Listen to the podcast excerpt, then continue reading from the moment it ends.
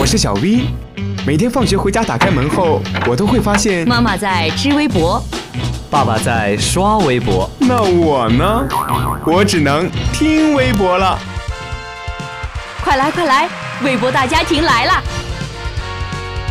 微博大家庭，微博大家庭。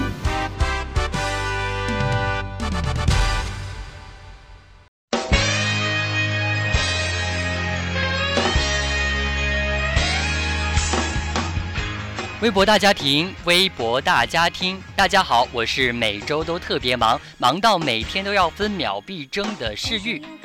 感觉最近啊，好多人都在学游乐王子的语气讲话，比如说摸仙采石、扎心摸仙、与女无瓜，就喜欢你们讲话的样子。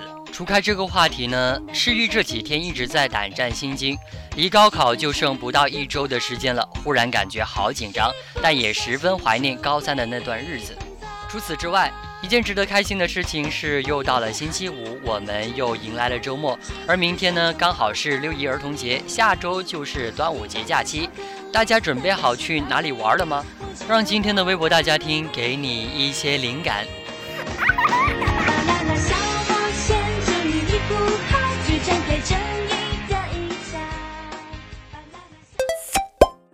梦游买了一个篮球场。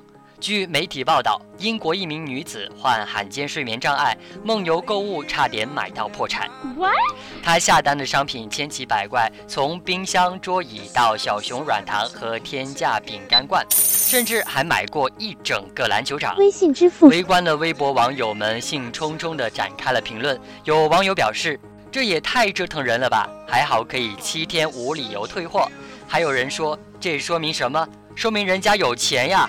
我清醒的时候买个篮球都得货比三家，人家梦着游就能买个篮球场。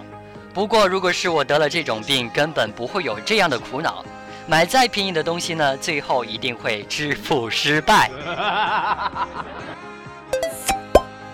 业主被三家米粉店包围。日前，柳州一位家住二楼的业主向相关部门投诉说，自家楼下被三家米粉店包围。卧室下面是一家卖螺蛳粉的店铺，自家阳台下面就是一家羊肉粉店铺，在他旁边还有一家卖煮粉的饭店。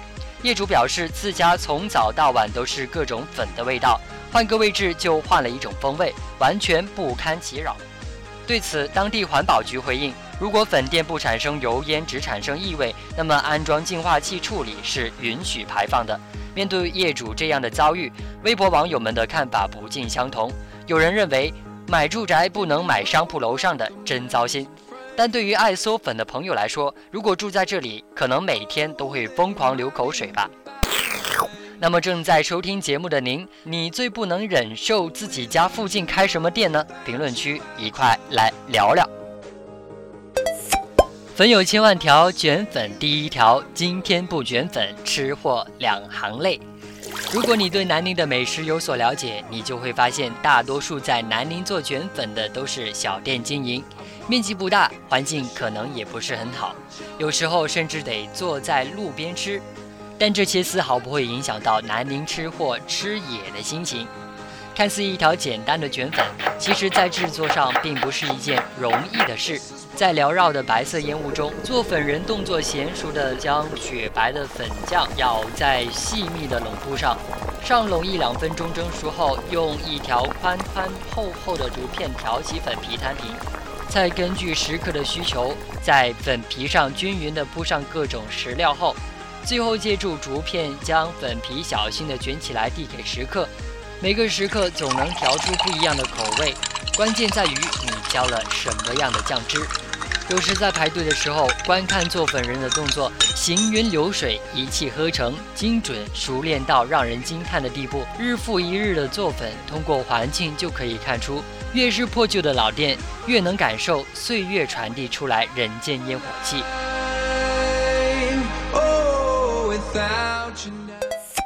好了，以上就是今日份的微博大家听。微博内容来自于微博及厅堂微博报。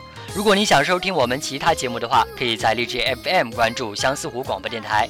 明天啊，就是六一儿童节，谁还不是一个可爱的孩子呢？那么诗玉在这里就祝大家儿童节快乐，我们下周再见，拜拜。